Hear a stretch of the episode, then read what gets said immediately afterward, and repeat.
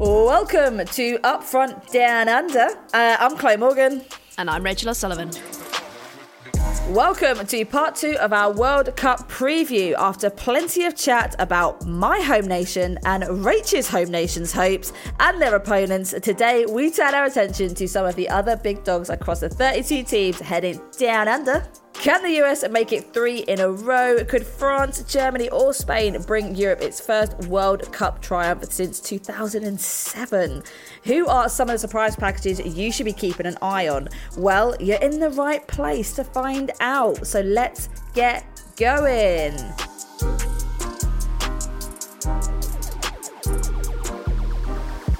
Right, Rach, let's jump straight in, all right? The big dogs in the competition, the one that everyone has got their eye on, the one who everyone is so sure is going to be making that final, the US women's national team. And they have bigged themselves up in a way that is unbelievably ballsy. So to do anything less than the final now would be an absolute embarrassment. I d- Go on. I don't know. I mean, it was Fox. It was Fox who made that video, so we can't give them too much sla- uh, no, too much shit for that. Um, but from what like from what I've been hearing from US journalists um, and and even like US players is that yes, of course they're confident, but they massively recognize the competition around them. And in the past, you know, of course, they were always polite and respectful of their competition, but always probably kind of knew they were heads and shoulders above the rest for a very long time. And I think they are the first to acknowledge that that's not the case anymore. Um, you know, we we saw England beat them. Well, no, I think so. I think from like press conferences and quotes that have come out, um, I think that would be fair to say. Um, they haven't like they've been winning their matches. They haven't had maybe always the toughest competition in the lead up to this, but um, you know England beat them uh, at the beginning of at the end of last year.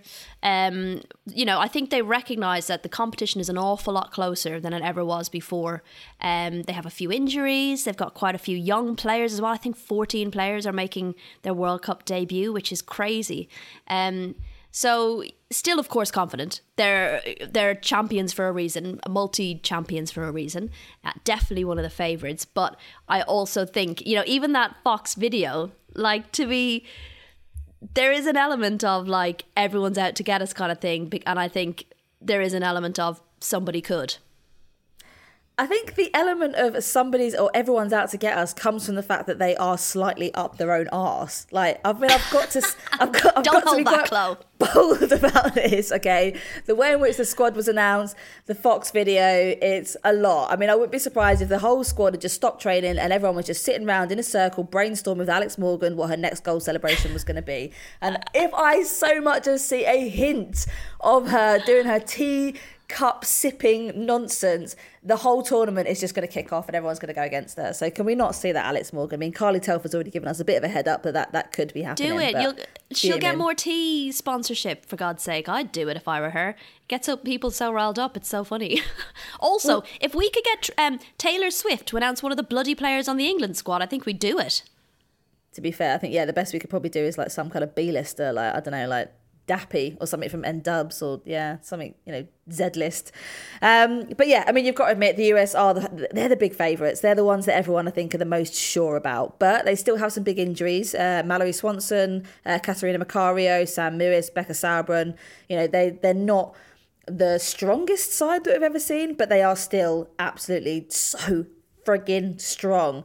Um, Megan Rapinoe, she is going to want to come out full force. Uh, she announced uh, last week that she's going to retire at the end of the season, which only makes me a little bit more fearful that when she does come onto the pitch, I'm not convinced that she's going to be starting, but when she does come onto the pitch, she's going to want to make those the most impactful, significant moments and memories of her life. And I think she'll probably also, you know, be be practicing her um, goal celebrations as well with, with Alex Morgan because she does love a walkover or a run over to the flag, a big old kind of like Jesus stance symbol, arms outstretched to the crowd. She'll have like 17 different colours in her hair.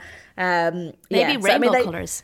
Yeah, I mean, I mean, she was talking a lot about sort of like you know trans rights and things in the lead up. So, and also, you know, we don't have the the official One Love armband, so I do get the impression there is some kind of scope there for, you know, some US using their platform to kind of you know fight for for equal rights, and absolutely love it. So, yeah, any of that, absolutely love. Tea sipping, not not my idea of fun. Um, but yeah, I mean, Megs is obviously making Megs, like I know her. Good old Megs. Um, she'll be making her 200th appearance. Uh, she missed last year's She Believes Cup, uh, but has been in the last three World Cups, winning in 2015 and 2019. I mean, Rach, how do you think she'll be remembered apart from being the iconic purple haired footballing wizard that we all know and love? I think when we talk about legends and impact on the women's game and, and I've been doing a little bit about this on, on some stuff that we're working on where we've spoken to people about athletes who've made a lasting impact on the game. She's comes up in every conversation. Um, and I know we la- you know gets made fun of for her celebrations or whatever, but like when when you think about it, Christian Pulisic is called like Captain America, right? She's Captain America. Like she she is the epitome of what it means to be an American captain, both on and off the pitch. And I think the way that she has used her platform to stand up and speak about, you know, yes, things that Im- impact her, equal pay, um, gay rights, but also things that don't impact her uh, directly. Um, and I think it's so important that she has recognized the scope of her platform and the power that she has uh, with her voice. And I think it, it's a lot. I mean, I think I do feel like American athletes are maybe given a little bit more leeway with what they can say or or they feel like they can they're in an environment that they feel like they can use their platforms and you know there may be retribution. We've seen american athletes in the past facing backlash or punishment for for standing up and, and, and making a stand i should say. But the way in which they've used their platform to speak out about important issues like there's there's no doubt that she has made a lasting impact and a lasting change on the game as well. Like what she's done has actually changed the game and she continues to do that. And you know I've seen people say she's kind of taken a spot from someone on the US roster by going because she won't get a lot of minutes. But she brings so much more than what she can do on the pitch. And with so many youngsters 14 debutantes in the squad she's the kind of player that you need on the pitch. Sophie likened it to almost like when we brought Jill Scott to the Euros and she didn't play a lot, but my God, she contributed so much both on and off the pitch when she came on in that final, you know, and that's what Megan Rapinoe brings to that American squad. So, yeah, she will be the name in 10 years' time when we're at another major tournament talking about who has made a lasting impact on the game. That will still be being brought up, I think. Yeah, one hundred percent. I mean, if if she doesn't receive some kind of lifetime achievement award, I'd be very very surprised. Someone from someone from anybody actually, just Anyone. any kind of any footballing organisation. I don't um, know. Yeah. But then she's going to be in strong contention next year. I mean, if you've got Marta retiring, who are you going to choose of a lifetime achievement award for 2000, you know, 2023, oh, 2024? Yeah, exactly. Pick that one. P- pull that out of a bag. Um, but the US uh, are facing the Netherlands uh, in this group. I mean, that's going to be a big old matchup. Uh, the Netherlands are beaten in, in the by the US, so in the US by the US in the 2019 final and won the 2017 Euros under Sarina Wiegman, our national icon, hero, treasured queen. Um, but were knocked out in the quarter- quarterfinals at the last Euros. Thanks, Mark Parsons, who achieved so much for the landscape of the women's game. Um, but they do look like they're in Savage. so much. better shape. no holds barred in this episode. All right, this is part oh, two. Yeah, okay, I'm going I need in. to bring my A game. what I was gonna say is that they look like they're in so much better shape. I mean, even without Miedema, they're leading the front line. They look sharp. They look determined, uh, especially to press up high up the pitch and play a little bit more dynamically than we've seen them in the past. I mean, Rach, what do you make of their chances? Do you see in that matchup? I mean, putting your your down under, down under flagpole in the sand. See what I did there? Uh, what are we saying? Um, well, I love the fact that they're in the same group as the US. Like, it's it is lovely that the finalists are meeting each other again um, so early on in the competition. Um, I think it took the Netherlands a little while to uh, get over the loss of no longer having Sarina Wiegman in charge. Um, very sorry about that, but not really. Um, understandably, sorry, I think sorry. it took a while, and I think that yeah, that kind of in between um, period for them with Mark Parsons wasn't brilliant. Um, but I think they're starting to find their feet now, and I think currently having to deal without Miedema, they seem to be finding their feet um, a little bit. You know, they put five goals past uh, Belgium um, recently in a in a friendly. Um, they put four past Poland in April. You know, they're they're finding their shooting boots. Um, they they played Austria twice in February, lost two one, and then and then went on to smash them four 0 So I think what was lacking a little bit for them was the putting the ball in the back of the net um, and then having to deal with the fact that Miedema wasn't there. And actually, I think they're starting to find their shooting boots. They're starting to understand um, Andries Jonker as well, what he's wanting from them. So, yeah, like they, I expect them to get out of the group. Um, they've obviously got some very um, good players coming through as well. They've obviously got some really good experience. Uh you know, a nice balance of experience in young players. Esmee Brugts obviously is one to to look out for, um, and we obviously saw uh, Victoria Pelova as well at Arsenal. You know, lots of really great youngsters. Um, so yeah, I I don't see them not getting out of the group. That's for sure. Uh, I mean, the Netherlands clearly feeling very jealous about the fact that so many federations and so many countries have had so many controversial issues pop up. The Netherlands, who had escaped any kind of controversy and drama, thought, you know what?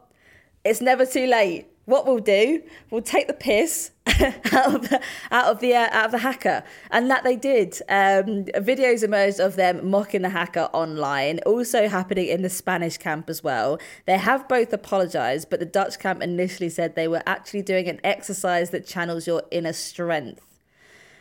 Interesting very interesting response to being caught out there, Netherlands. Um, not entirely sure that was the best response. Could have just owned it, put your hands up, and said, actually, we need to just be more culturally aware and more sensitive. Um, but instead, turn a blind eye, say something completely different, and hope that everyone just um, you know moves on. So not great, but looking forward to seeing you play.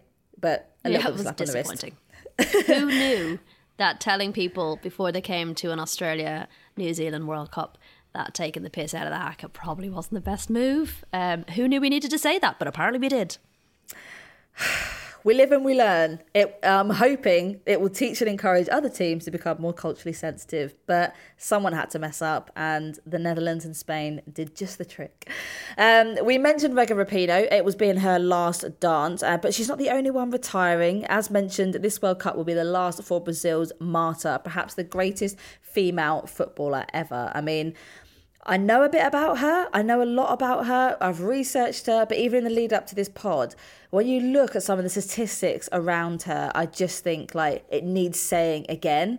So she's the only player elected for the World Player of the Year five times in a row from 2006 to 2010, and also then gained the award in 2018 from FIFA, like the only player ever to have done that. As well as that, as of 2019, she held the record for the most goals scored in a FIFA World Cup tournament, standing at 17, which made her the all time World Cup goal scorer across the men's and the women's competitions. Um, she was also, in 2018, the first woman to add her foot- footprints to the Walk of Fame. Um, and as well as that, she's just an all round great role model who stands up for everything, campaigns for everything, and is just one of the most brilliantly incredibly technically talented players that we've ever seen. I mean, Rach, have you got anything to add to that list of accolades? Because um, I'm struggling. I just I think back to that impassioned speech she gave after I think it was the World Cup in 2019. Um, she, they'd just been knocked out, as far as I remember, uh, and still she felt that she was thinking about the bigger picture, um, and I think that kind of shows what she is about as a player. Um, I think she can probably, when she finally hangs up her boots, actually look back at the impact that she's had. As you say, one of the best women's football players ever. Um, but I hope that she can look back at the improvements that have been made. And, and again, like Rapinoe, the direct impact that she's had on the game. She's played for so long. And my God, the game has changed since, she, since she's started.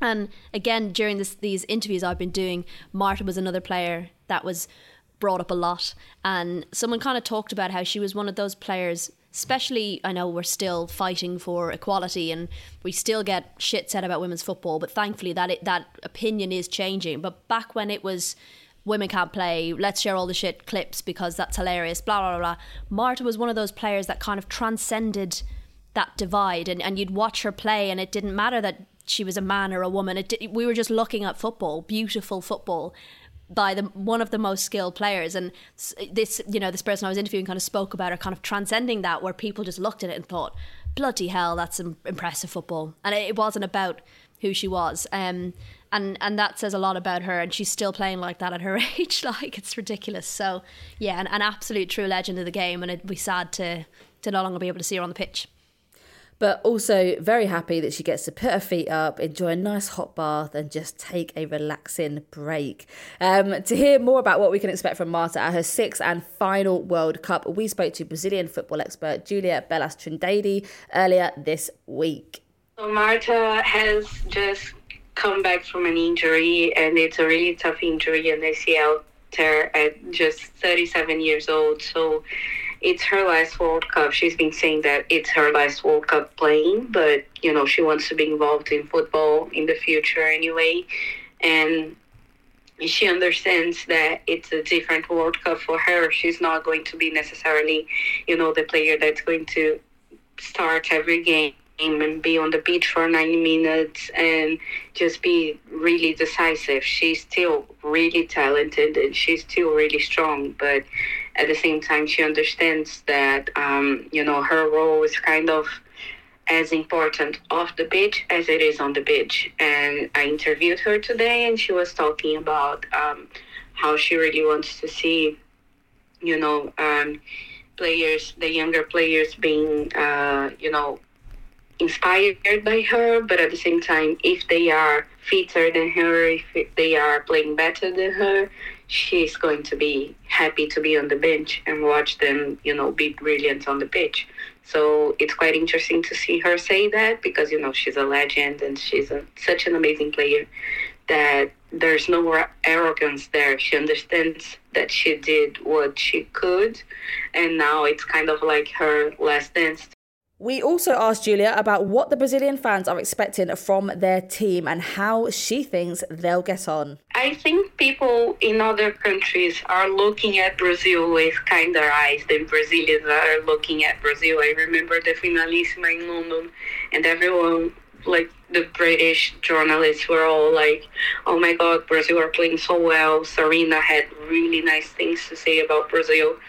And in Brazil, people complain a lot all the time because we're really, really demanding with football. If you're not winning, you're not doing well. So, um, you know, it's kind of hard to ignore the the fact that you know England is such an amazing team. Germany have some such tradition in the game, and we kind of can meet both of them in the next stages. So I think it all depends on how Brazil will be psychologically and physically. So we had some issues with injuries over the past like two years. Um, not only Marta, but like a lot of players had injuries and returned. Uh, some of players who were not in the squad in the 23, like the three extra players, you know, players who were starting games like Tainara and um, and, and Angelina, and they were already on the team and they had injuries, so they are not 100% yet. They are probably not going to be in the World Cup. So, you know, it's not necessarily the best team we could have, but still, um, I really feel that if they are well psychologically, if they do what they're training to do, I feel that they can do really well in this World Cup. And, you know, if they if they leave the group, like if they move through at first in the group, then they have kind of an easier path uh, ahead. So I think if everything works out fine, maybe semifinals, probably quarterfinals. Um, but second in the group is a much harder task, and I don't know how well they could go. I think everyone feels that in the past World Cups, everyone felt that they could do more and they didn't.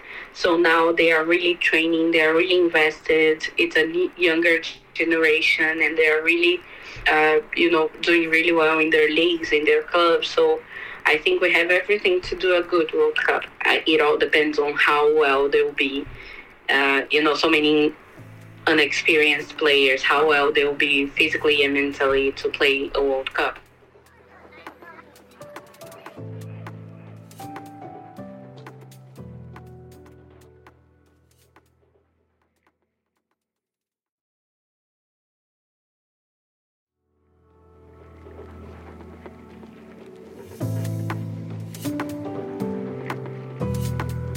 The next question on everyone's lips Can Europe make a dent? Germany in Group H with Colombia, Morocco, and South Korea. Uh, we'll get some further background on how Germany have come on since that defeat in the Euros final last year. What a game that was, but so happy that they lost. We spoke to freelance journalist Helena Altgelt, who covers the Frauen Bundesliga and the German national team.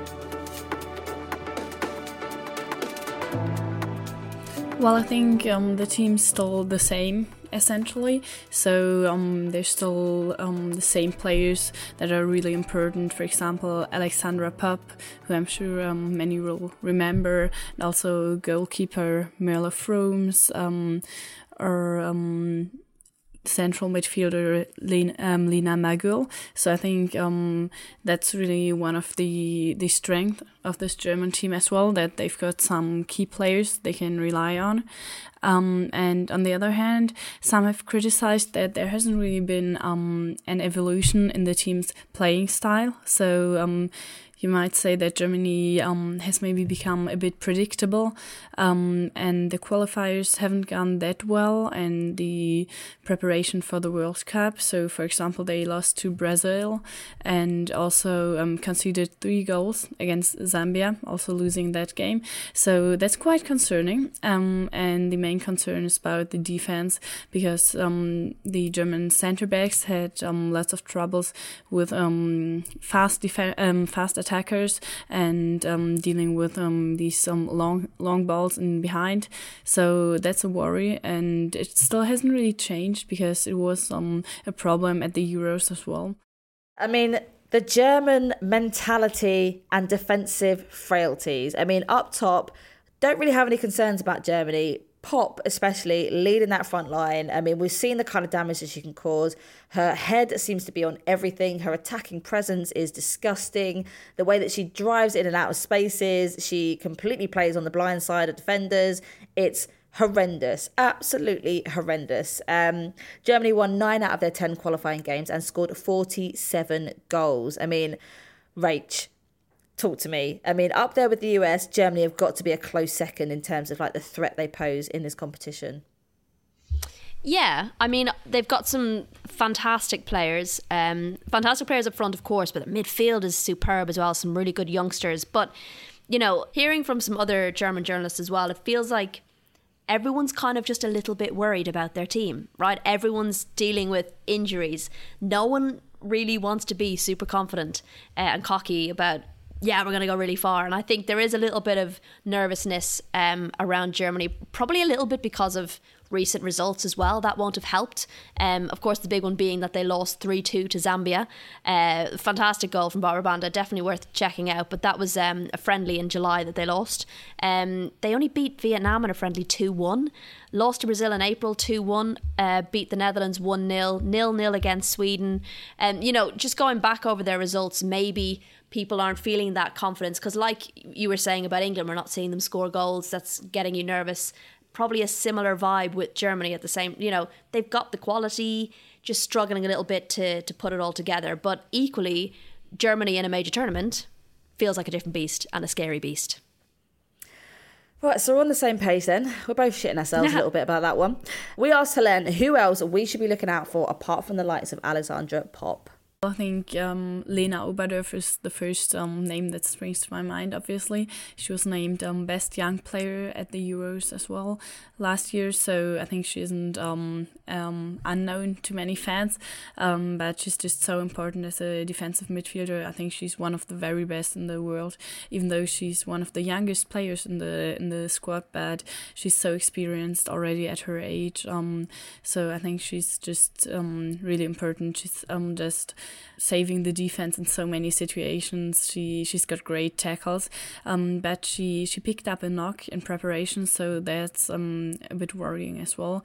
And another young player is Jule Brandt. Um, who's a winger for VfL Wolfsburg, and I think um, Arsenal fans might remember her because um, she um, she played very well after being subbed in um, in their semi final Um, and then she also gave the assist for Pauline Bremer to send Arsenal out of um, the Champions League. So um, she's a very unpredictable player. She's very fast. Um, she's got great dribblings, and I think she's just um, a perfect weapon, a perfect sub to bring in um, when the opponent's already already a bit tired. To finish, we had to hear Helene's thoughts on how well Germany will do down under. That's going to keep on going, that one keep on going. The gift that keeps on giving. I think it's interesting because when you speak to other people from other countries, they always say Germany is one of the top favorites because they obviously um, went to the Euros final last year and they've got a really strong squad. But I think that in Germany there's a bit more pessimism um, because of those um, last preparation games. So people aren't really sure how it's going to go. Um, so I think most expect them to go into the quarterfinal maybe. Um, but the problem is also that Germany got a quite hard road to, to the final because they they'll probably play against Brazil or France and then um, against England if they win. So that's quite tricky, um, and it's not easy to, to get to the semifinals. Um, but still, I think they've got something to prove against England. Um, so maybe a semifinal is possible, and I think um, that would already be um, a good tournament for them. So semifinal would be good. Quarterfinal maybe a bit underwhelming, but they definitely have to have to win that group and also the the game after that.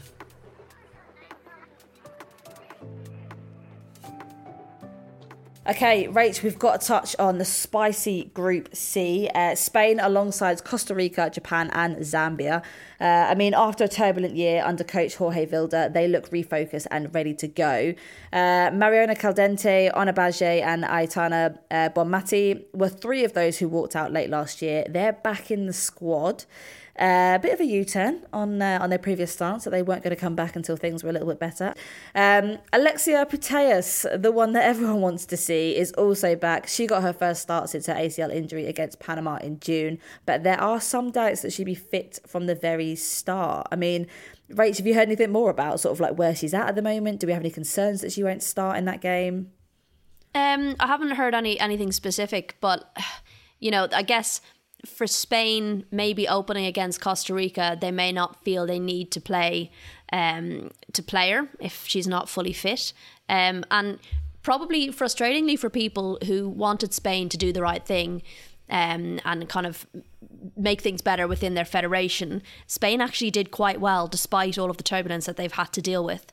Um, they lost to Australia back in February, but other than that, they've been winning their matches and scoring lots of goals. And, you know, that maybe takes the pressure off Putellas, who of course will want to play. It's great that she's back, but equally Spain know that they don't have to rush her if they don't need to. Um, so yeah, I mean, I think they should win their group. Um, I think we should be worried about Spain. Um, I think despite all of the turbulence that they're going through, they are still playing well. I would love to be a fly on the wall for when those players who stepped away from camp and all of these other players were brought in to fill that gap you know how that's kind of going with you know players that did step away players that didn't players have come back. Obviously some of them haven't been brought back. I wonder in terms of mentality how the squad are doing in terms of coming back together and how you know the coaches and the staff have managed that. Because um, that would be an interesting potential issue but you know, their football does the talking, but and by the looks of it, the football is continuing to do the talking um, in their friendlies leading up to this tournament. I think that's the weirdest thing is that when you've got a squad who have clearly gone so public about the fact that they don't like the manager and the way that he's done things. And like you need someone to get behind. So like in terms of like you know the lionesses and how much they believed and trusted and respected sarina you don't have that here with the squad. So you've got fantastic players who are incredibly talented in their own rights can go on and win the competition but they've got no galvanizing kind of leader um, apart from the leaders in the squad themselves maybe the likes of Alexia Putellas to kind of really I don't know, drive that squad into the kind of higher echelons of the tournament. So I, you know, I on paper the talent's there um, to go all the way, but actually I don't think they've got that mentality. I'm gonna say I think I don't think there's enough squad belief. I think when they're they're sort of doing it for. I mean, can you imagine how it would be to go in and win the World Cup for a coach that you absolutely despise, and that would be the accolade that you would share with him? I just it creates a weird dynamic in that sense. So I don't think they'll be. I don't think they're gonna win the World Cup. They might even boycott the final. I don't know. It's, it's one of those competitions where you just don't know what's going to happen. they're not doing um, it for him. Um, we'll have to wait and see whether they go all the way, but to do so, they will have to get past Zambia and Barbara Banda, who has been on absolutely goal scoring fire. Um, I mean, she was the breakout star in the 2020 Tokyo Olympics, scoring back to back hat tricks against the Netherlands and China. She's already scored 39 goals for Zambia already. Uh, she's a player who's kind of under a little bit of controversy herself. Um, some articles came out recently about the gender verification process and FIFA. Um, some of the articles said there was obviously some controversy before about whether the testosterone levels were too high to be able to compete in the tournament. There's some sort of doubts about whether she's eligible for the tournament, but she's been absolutely cleared, so there's absolutely no issues whatsoever. She's absolutely fine to play and will be appearing at the World Cup. Um, but it is a little bit of clickbait stuff around about mm. that. So um, yeah, something to be aware of, but also hoping to see Barbara Banda smash it on the international stage. She's incredible, and I, I just think Zambia could be a surprise package. Do you reckon? Yeah, I reckon they might get out the group. All right. Defences beware. Barbara Banda's coming for you. Uh, France in Group F with Brazil, Jamaica, and Panama. Um, France, I've got to say, I've got to be honest, feeling a little bit flat about them. Um, yeah, I don't think they're the spiciest team in the competition, despite obviously, you know, being up there with the kind of level of talent they have. You know, uh, Amandine Henry, obviously out with injury, but obviously very very talented. Katoto as well, um, unavailable, but I just think they're they're talented. But I just think there's just so much je ne sais quoi missing from the French squad this year. I don't think they're they're, they're missing not... that va va voom. Nice, nice. And to think they could have had Thierry Henry as a coach, uh, and despite having the spiciest and hottest, and I say that as a gay person, uh, spiciest and hottest manager, um, probably at the World Cup. I'd say maybe. Lovely shirts. Lovely Amazing shirts. Very well fitted. Very, well crisp. fitted. Yeah. Mm. Um, I just don't think they're sort of ones to really watch. I think that that group is quite oh. interesting. Uh, I think obviously with Brazil and Jamaica, but I'm quite. I'm more focused on Brazil and how they're going to do, and also Jamaica, obviously with the issues that they've had. But I just think that they're those are the two teams in that group that I'm more interested in seeing. I mean, Rach, what about you? You think France are gonna don't pull off some magic? On, just don't sleep on that France national team. That's all I'm saying. I think they would be very happy to just quietly be going about their business, not be dealing with any shit like the last time, wanted to focus on the football, not having to worry about their stressy coach being stressy. Um, I just think a calm France is potentially a worry, but equally looking at them against Australia, and you know I don't like to read too much into these pre-match friendlies, pre-tournament friendlies. They didn't look, as you say, that spicy, but that was also down to some good defending and some good goalkeeping. So I still rate them as as a fin as going far. Okay, how far? I think potentially semi-finals. Semi-finals. Mm. No, I think you've got that all wrong. But we will wait and see. We'll, okay. we'll know in like two or three weeks' right. time. Yeah. no, that's wrong, Rachel. Shut well, up. I have been doing some very harsh takes in this episode, so I just feel like we should end Savage on that one as well. Um, and now we're in the same country, we can actually bet beers on it and actually follow through with those bets. So um, yeah, I mean, we're still yet to find out whether Melly Melly, Melly Bright's Millie Bright's going to start for that England game, and that's the Melly, first beer. Melly Bright is Millie Bright's sister. Um, that's who Sarina's brought in instead because she's been worried about the injury. So Melly has stepped in. to replace Esme Morgan as the other favourite and also to usurp uh, Lotte Wubben-Moy as well. So, um, yeah, you heard it here first. Uh, new uh, Melly Bright making her debut appearance for the Lionesses in a matter of days. Well, that's a wrap. Great ending. Thanks so much for listening to our two part World Cup preview extravaganza. We'll see you on Thursday after the opening fixtures where New Zealand take on Norway and Australia host Rachel's home nation, Ireland. Come on, Ireland. A reminder that you can now follow us on. A bit more what is wrong with you? Come on, Ireland. Oh, I mean, do you want to just do that line? Do you want to just go on? No, you should be. You should be as excited about it for me. Well, uh, like, yeah, well, kind of I am. Yeah, why not? I can't oh, be excited about Christ, two teams, quickly, can I? All right. Wrap it up. Uh, well, I can. I've managed it for so long. Well, you just said if it was Ireland and Lionesses, you'd back Ireland all the way. Well, so, sure, but like uh, England, I want to do well in the tournament, and Ireland, I want to go as far as possible as well. So yeah, but that's like me saying, okay, well, I, I'll oh my god, listen, we Jamaica. need to wrap this up, and I'm coming to find you. I will find you. A reminder that you can now follow us on socials across Twitter, Instagram, and TikTok, and you can find us on YouTube as well. We are everywhere, so you can't get away from us. There will be loads of fun stuff happening across the World Cup over there, so go and check us out. We will see you on Thursday.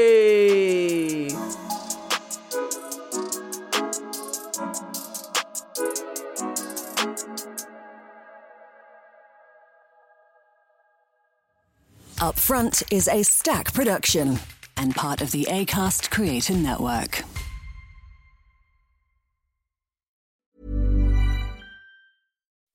When you make decisions for your company, you look for the no brainers. If you have a lot of mailing to do, stamps.com is the ultimate no brainer. Use the stamps.com mobile app to mail everything you need to keep your business running with up to 89% off USPS and UPS. Make the same no brainer decision as over 1 million other businesses with stamps.com. Use code PROGRAM for a special offer. That's stamps.com code PROGRAM.